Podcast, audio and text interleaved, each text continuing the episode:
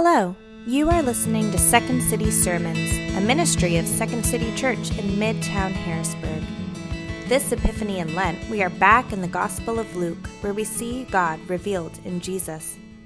As is common for Luke, what we see is the kingdom coming to all, but maybe most often to the unexpected we'll see Jesus challenge his disciples, the rich young ruler and the proud religious leader, but commend a persistent widow, insist that the children come to him, and reveal that a blind beggar can see him for who he is even better than his own disciples.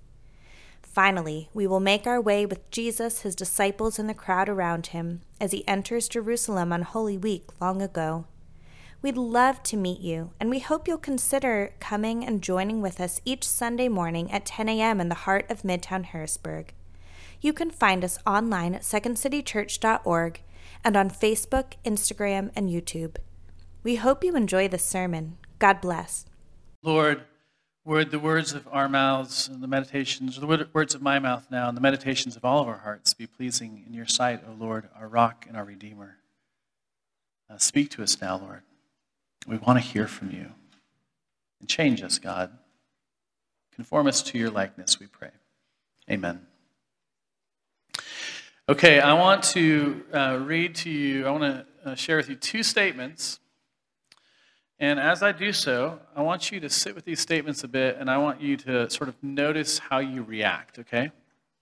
So I'm going to read these and I'm going to give you a little bit of silence and I want you to sort of re- hear, feel how your body reacts a little bit and maybe what you think about and where your heart's going when I share with you these statements. Okay. The first one is one of our meditation quotes from Anne Lamott. Listen. Everyone is screwed up, broken, clingy, and scared.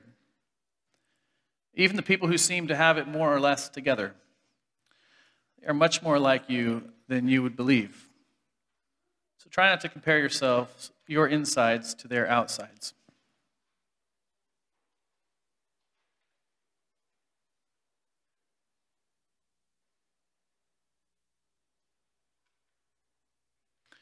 All right, the second statement.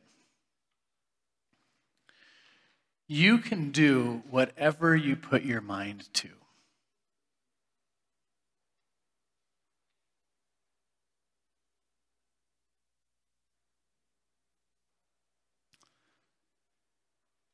Okay. Um, sort of a weird way to start a sermon. Now I'm going to get into it a little bit, okay?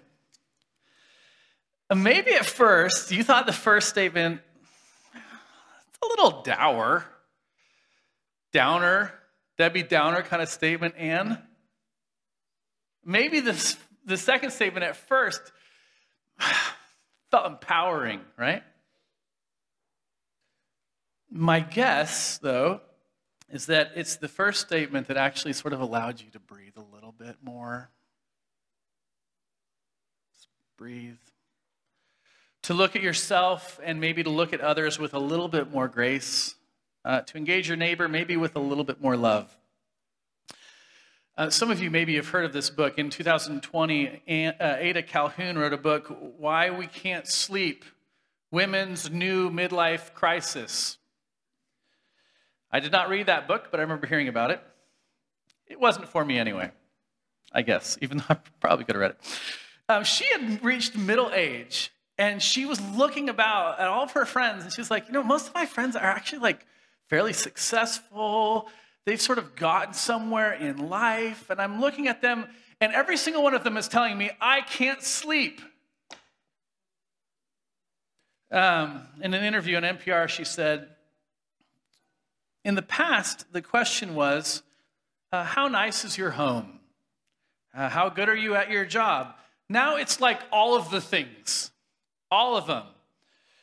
So it's Are you a good parent? Are you good at work? Is your house nice? Are you in shape? Are you recycling? like every single factor in your life, you have to excel at. Hey, if you put your mind to it, you can do it right? I mean, are you vocal in all of the right ways about all of the right issues at all of the right times? Are you? You can do whatever you put your mind to. moves very quickly from a statement of empowerment to a statement of shame. Um, Calhoun says the idea that women could do anything somehow morphed into the directive that they must do everything and do it all effortless. Effortless. I can't even say that word with its own meaning. Effortless, effortlessly. You, it's not a very effortless, effortless word. I can't say it. okay, you all have heard, as I have, um, because we've all heard these stats about anxiety in our time. Um, across the board, diagnoses for anxiety, depression, self harm, suicide are at an all time high. And it seems like they just keep getting higher. Um, if you were born between the year 1995 and 2012, which, you know, Gen Z, um, there's a 57% chance that you're taking medication for one of those mental health symptoms. And there's a 90% chance that you're struggling with anxiety. And we know actually that it's not unique to that generation at all. And of course they are, right? Of course we are.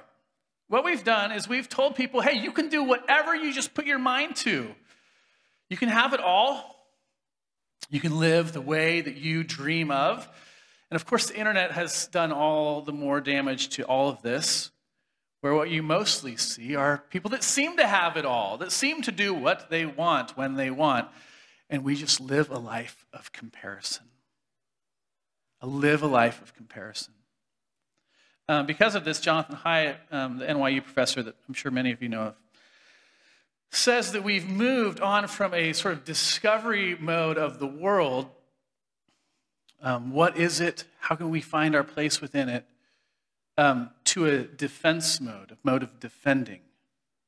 All the reasons why it's so wrong. He says, um, Here we are in the safest, most welcoming, most inclusive, most anti racist places on the planet. But many of us are acting like we're entering a sort of dystopian, threatening, immoral world. And of course we are. Because what we've been told is that if you put your mind to it, you can do it. This high view of you can accomplish anything. And we look around and we say, oh, what a mess we are, and what a mess everybody else is, and what a mess this world is, and all we want to do is say, forget it. Um, what's also remarkable, I should share this, is that this same generation, the generation born between 1995 and 2012, according to a recent study by the Barna Group, is actually more receptive to faith than the previous generations, the, the, the two previous generations, uh, Millennial and Gen X. Um, says that uh, 65% of that generation, when they've been polled, will actually say that the Bible is holy and something that they want to explore. 65%. It's kind of encouraging. So to look at this parable, if you know, um, if you know a couple of parables, you probably know the parable of the prodigal son and the good Samaritan. And hopefully you know those parables. They're really lovely, beautiful stories that Jesus teaches us. If you know a couple more parables, you might know this one, this one that Chuck just read for us. Let me read it for you again. Two men went up into the temple to pray, one a Presbyterian and the other a publican. The Presbyterian, standing by himself, prayed thus God, I thank you. I thank you that I'm not like other men, extortioners, unjust, adulterers or even like this tax collector. I fast twice a week. I give tithes of all that I get. But the publican, standing far off, would not even lift up his eyes to heaven, but beat his breast, saying, God, God, be merciful to me, a sinner. Two approaches to God. Two approaches to God. Um, but also two approaches to others and two approaches to themselves. And I want to work that backwards, okay? Let's first look at how they approach themselves, others, and then God, okay? How they approach themselves. Okay, did you notice that I changed a word? You did. I heard you laugh. Um, because here's the thing if I say the word hip, uh, Pharisee, you say the word hypocrite. Religious hypocrite. You already have this notion Ah, Pharisee, somebody that I can dismiss. Um, but, but you've got to understand that in the first century, the time of Jesus, um, that that couldn't be closer to how you would generally react to that person. Um, the words that would have come to your mind would have been the words pious, devout, God fearing, um, spiritually earnest. If Jesus was going to begin a parable by saying, Two men went up to the temple to pray, well, you would have been like, you know what, one of them, I bet, I bet one of them, because he's going to the house of worship and he's going to pray, one of them's going to be a Pharisee because they know how to do that. And they're pretty good at it. And we should like emulate them. They're the church type, you know? The Pharisees are the type that say, Thank you, God.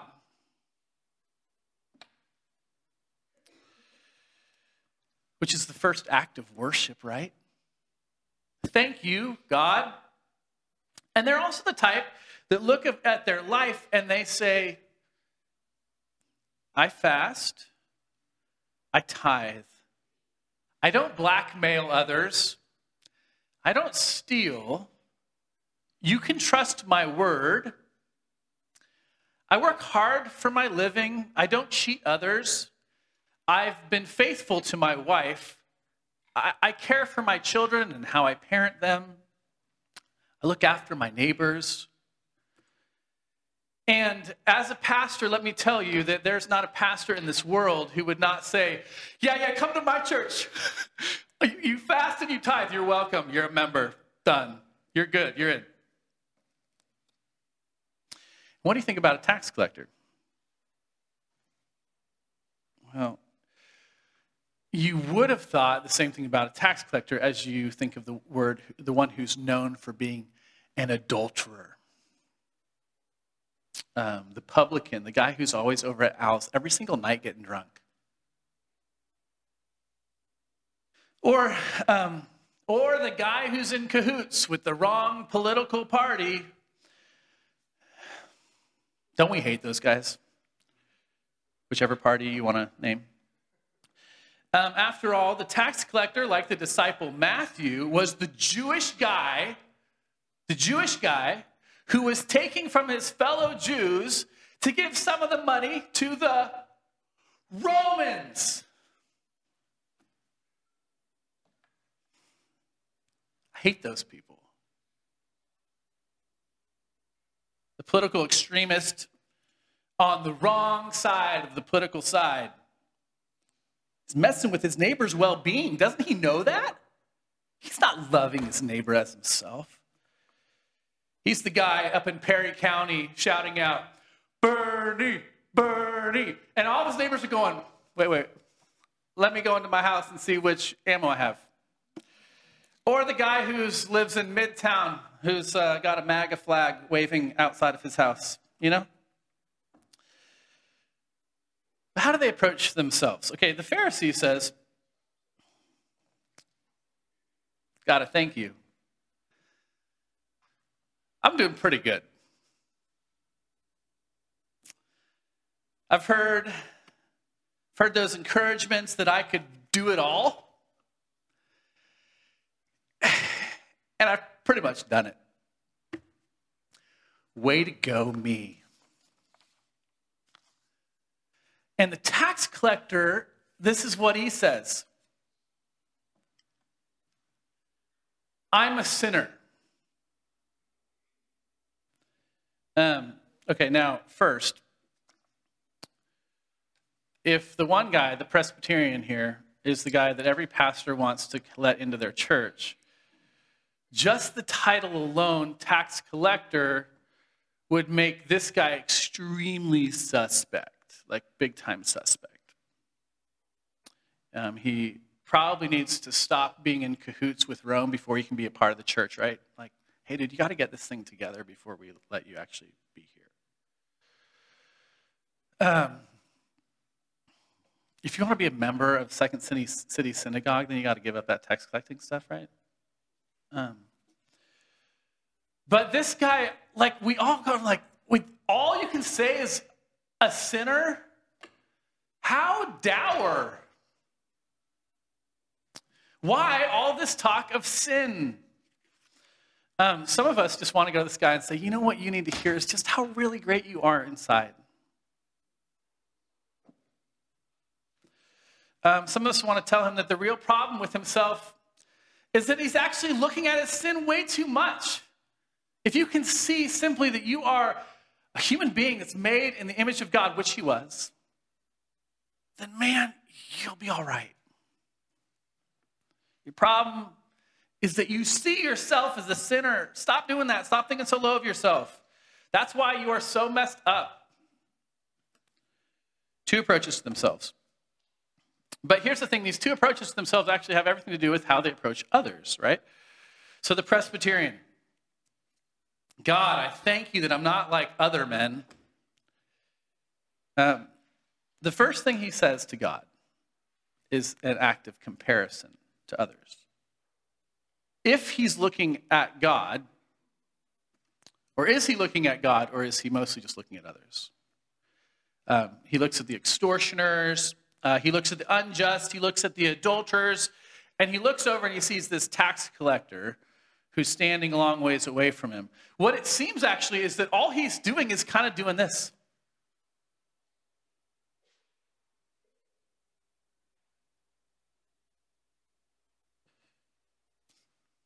What he's mostly doing is just looking at others, comparing, judging. He's looking at others primarily who he can feel just a little bit superior to. Which is to say that despite all of the good things that he can probably actually speak about himself, his, he's actually a deeply, deeply insecure person. Because all he really wants to do is play the compare game. At least I'm not like that person. The high view of himself has to be bolstered up by the at least I'm not like them. I'm not those folk over there. And isn't this the game we play, right? Hey, we may not have the best behaved children, but at least they're pretty good at sports. I may not have time to care for my body and be all fit and all of that, but man, at least my kids speak respectfully to others. I may not be at church very much, but at least I care for the well being of my neighbors. At least I'm fighting racism. At least I'm a devout spouse. And the at list comparison just goes on and on. We just are so good. We're so good at comparing ourselves to others because we're just doing this all the time, like looking around.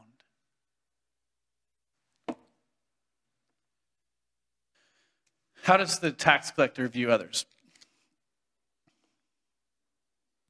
We sort of don't even know. We don't even really know. It doesn't tell us. Um, it does say he doesn't even look up to heaven. Um, and it seems as though he doesn't even know the Presbyterians in the temple with him. He doesn't even acknowledge a Presbyterian minister. Come on, man. And we don't know um, that what his approach to others is in this story because it seems as though he's just oblivious to it. It seems as though he honestly just doesn't even seem to care what others are doing. Somehow he's gotten off the rat race. Somehow he's unplugged from all the social media. Somehow he doesn't look at others and want to talk to God about them all the time. And that's because your approach to yourself and your approach to others has everything to do with how you approach God. How you approach yourself and how you approach other people has everything to do with how you approach God. Um, now, let, before we consider that final kind of part, how we approach God, I want you to think about the odd danger of this parable, right? Because Jesus really does actually tell us at the end, right? I tell you, this man, verse 14, went down to his house justified rather than the other. For everyone who exalts himself will be humbled, the, other, the one who humbles himself will be exalted. So we're actually told by Jesus, the one in the story that we are, are to emulate. Um, Jesus does tell us, like, hey, you shouldn't really be like this Presbyterian guy. You know, you should be like the tax collector. Um, and because of this, we all sort of instinctively want actually to emulate the tax collector here, which is a good thing. But what happens when you do that is you start to play the Presbyterian's game, right? Because what you start to do is at least say, hey, at least I'm not the Presbyterian. At least I'm not some self righteous do gooder. And you fall into the very same trap as the Presbyterian. The very trap that Jesus is warning us against. If you're saying you've got it all right now in your heart, then you're probably also saying, at least I'm not like that person. At least I'm the tax collector here. Man, I hate those self righteous religious folk. Then you're probably playing the self righteous religious game. And I'm going to tell you that I think the cure to this is actually in how you approach God. Okay, so first, with this story, let's acknowledge that both of these people are going to the temple. Both are showing up on Sunday morning. Good for them. I'm glad y'all are here. Don't leave, okay? Second, what we should acknowledge is that both of them pray. Um, and the first thing, like I said, that we hear out of the Presbyterian's mouth is, I thank you. In some ways, it's a word of worship. Thanks, God. He seems to act, uh, his, he acts, his acts seem to be the right ones. Um, in fact, if you and I were sort of just observing from the back of the temple what's happening up front, we would kind of go, you know, both these guys seem to, seem to be fine before the Lord. Um, I don't notice much difference initially. Well, and then we'd start looking at the tax collector, and we'd notice that he's standing farther away and we'd probably be like, hey, the Lord wants to be near you. Move up. Sit in the front, whatever, you know. Um, and then the next thing we read about the tax collectors, it says this He would not even lift his eyes up to heaven. And we want to say, hey, God accepts you. Stop wallowing. Lift up your head and lift up your heart, as I so often tell you when I share with you the words of grace and forgiveness. And then the next thing we read is that he beats his breast. And we sort of want to be like, Jesus died and rose from the dead. Stop beating yourself up. So if we're watching this scene, we either wouldn't just we just either wouldn't think much of it, or we'd probably be inclined to think, man, this tax collector's a little ridiculous. Stop groveling. Get up. But how they approach God is not really seen so much in their actions, though that is part of it, but actually in their words here too, and how they speak to him. Um, how, we know, how, how we know what's going on in the Presbyterian's heart in this story is his speech. Um, the, ta- the Presbyterian speaks to God, and his things, though he's speaking to God, are fully concerned with the, the people and the earth about him. What he's mostly doing is speaking to God and looking at everybody else. His focus is on himself and others. And how the tax collector speaks to God is focused on God alone. And before the Almighty God, whose position and whose thoughts are the only one that really matters, he says, You are so almighty, and I've been a sinner. But God, you are the one who gives mercy. What's true of you is that you're a mercy giving God. I'm a sinner, you're the merciful one. See, how you, how you approach God has everything to do actually with how you think God approaches you. I asked you this question earlier. What's the word that comes to your mind when you think of how God thinks of you? This man says, God, be merciful to me. You're the one who gives mercy, you're the one of grace. So I don't have to hide having my life all together.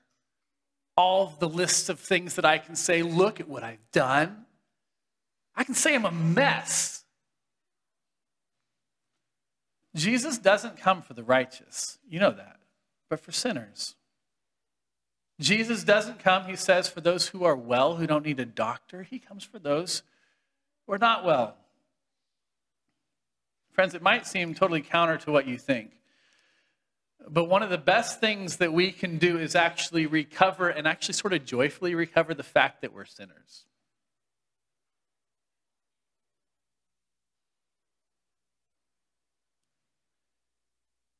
Think about this. If we're all screwed up, broken, clingy, and scared, and everyone else is too, like Anne Lamott tells us, maybe we can be more gracious with one another and with ourselves. Maybe we can put an end to the compare game because we are all in need of grace. Uh, maybe we can look at our own lives with a little more kindness because the kindness of our Savior who comes to us with grace and mercy and truth. Romans chapter 5 tells us this that it's while we were still sinners that Christ died for us. It's not while you can list some of the accomplishments, show that you've at least gotten some of your life together, at least more than that person over there. But it's while you were a sinner that God comes for you, that Christ dies for you. Maybe the push to be fitter, to be happier, to be more productive, to move from good to great. I read that book because you can put your mind, you can accomplish whatever you put your mind to. Maybe this push actually hasn't produced what we want it to. Maybe this refrain of you can be whoever you want to be has actually done more harm than good. Maybe the downplaying of sin has been to our detriment. But you know what? Even if it has, God loves the screwed up and the unfit and the people that don't know how to parent. Those are exactly the people he's like, I can work with that. Okay. God loves the broken and the clingy and the scared. Maybe we're actually just in the right place to rejoice in this passage that Jesus tells us. Because God shows his love for us, and that while we were still sinners, Christ died for us.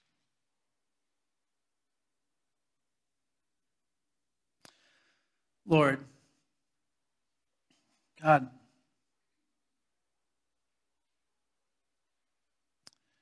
this incessant treadmill, this rat race of at least I do this game, showing others how good we are at something. God, I pray that we would see the freedom in coming to you and saying, Lord, have mercy on me, I'm a sinner. Lord, come to me. I'm a broken person. Lord, comfort me. I'm, I'm fearful. Be my hope. I'm scared. Because you never turn away those who cry out to you. God, would we know that your approach towards us is one of mercy? For God so loved the world that he gave. While we're still sinners, Christ died for us. God, and that because it is mercy, we can get off. We can check out from this compare game. We can rest a little bit more tonight. We can sleep because you love us. And that's all that matters. In the name of the Father, Son, and Holy Spirit. Amen. Thank you for listening to Second City Sermons podcast. We hope this sermon has encouraged you to worship God and to celebrate the gospel of Jesus. please consider subscribing to this podcast and joining us in person each Sunday at 10 a.m.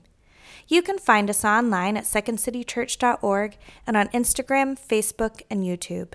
Thanks again for listening. God bless.